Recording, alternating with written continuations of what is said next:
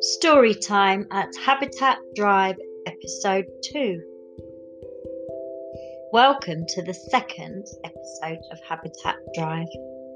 I'm Opal Otter, the bookkeeper of Elderwood Boats Library, which you can find floating on the River Tavy, down the lane over Grenfern Bridge in Habitat Drive a damp and rainy evening on Habitat Drive, and it is nearly time for bed, and all your woodland friends are snuggled in their beds, waiting for a bedtime story. Tonight's story has been chosen by Little Acorn Mouse, who lives at Bottom Hole, the great oak tree at the corner of Habitat Drive. Acorn Mouse loves sneaking into Treetop's house and listening to bedtime stories read by Mrs. Tawny. He is such a crafty little dormouse. But in the wild, a dormouse might sometimes be dinner to a tawny owl. But not in Habitat Drive. They are all good friends. Right now, though, Acorn Mouse is tucked up safely in his bed, all warm and cosy, waiting to hear his chosen story. Tonight, Acorn Mouse has chosen Catherine the Lion by Clare Jarrett.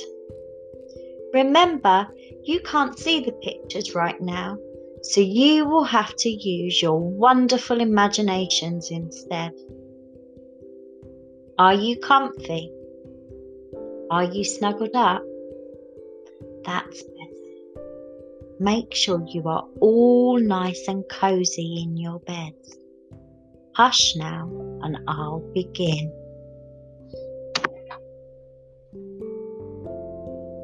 Catherine woke up and saw the lion. He was smiling. Hello, lion, she said. Lion walked over and sat next to her. Catherine told him about her climbing frame and her new sister. Hmm, let's have breakfast, said Catherine. They went downstairs. Catherine found an extra large bowl for Lion.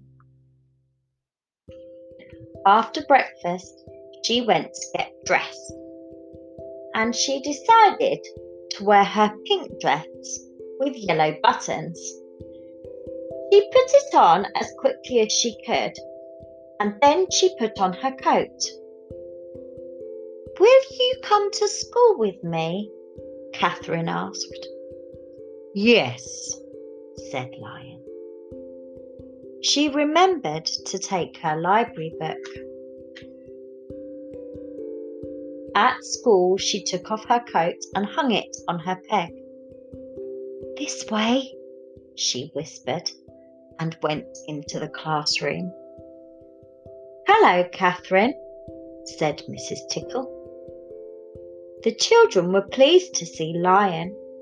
Catherine sat between Jason and Lauren, and Lion sat behind her. Good morning, everyone, said Mrs. Tickle. Good morning, Mrs. Tickle, said the children. In the big hall, Catherine did cutting and sticking, then painting. She did a picture of Lion. At break time, they skipped and played, running round and round on the grass.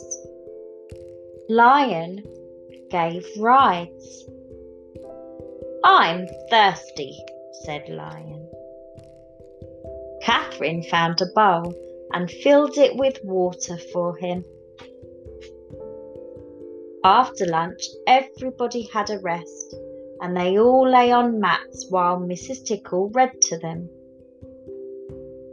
The afternoon was spent making things Catherine made a golden crown and she gave it to Lion. Thank you, Catherine, said Lion. When it was time to go home, Catherine gave Lion a big hug. I like school, she said. So do I, said Lion. On the way home, they did some shopping. Catherine chose jewels, two silver bracelets, and a diamond ring. Catherine felt tired after that. Lion gave her a ride some of the way. They played in the garden. Lion rocked Catherine in the hammock and began to teach her how to roar. Soon tea was ready.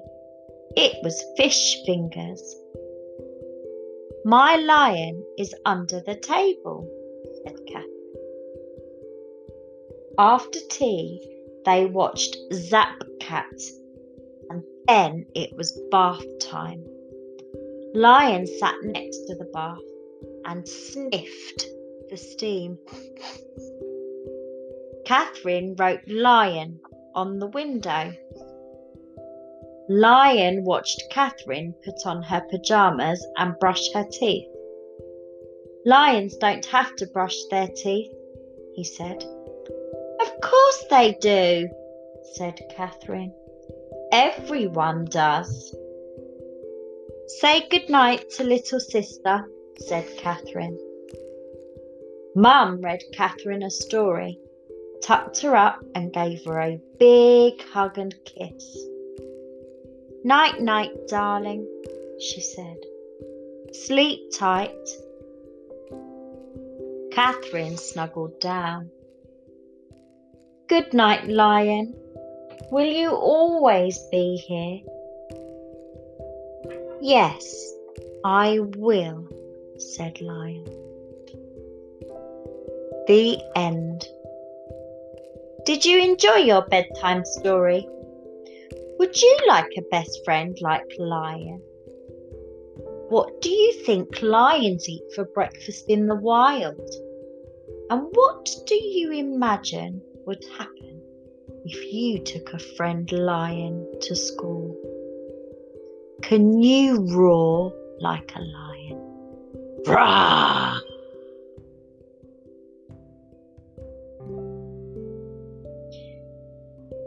Do you think Lion was real or in Catherine's imagination? What's the difference between thinking something in our imagination and it happening in the physical world. Everything comes from our imagination, and that makes it incredibly special. Lion will always be there because Catherine has imagined him so. Now, here is a cool fact to tell your grown ups all about lions. Lions can weigh up to 30 stone, and male lions use this weight and power behind them to hunt large prey, and they use it when defending their pride. A pride is the term used for their family. If you liked this story or would like to know more about your woodland friends in Habitat Drive, you can go to the author's website at www.michellefitzsimmons.co.uk. There are also some great activity downloads to print off so you can enjoy completing them whenever you are fed up or it's just a rainy day. Michelle Fitzsimmons is the author of Hush Now, and she would love to hear from you and see any pictures you might want to send. Maybe Lion or Catherine, or something from another book that you love. They can be emailed to michelle.c.fitzsimmons at gmail.com and they may just get a shout out on Storytime in Habitat Drive. Stories can be listened to every Monday, Wednesday, and Friday at 6 pm every week.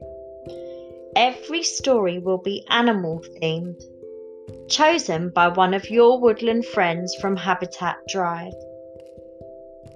Storytime was brought to you by the wonderful imagination of Michelle Fitzsimmons. Where will our imaginations take us next story time? Stay tuned. Sweet dreams.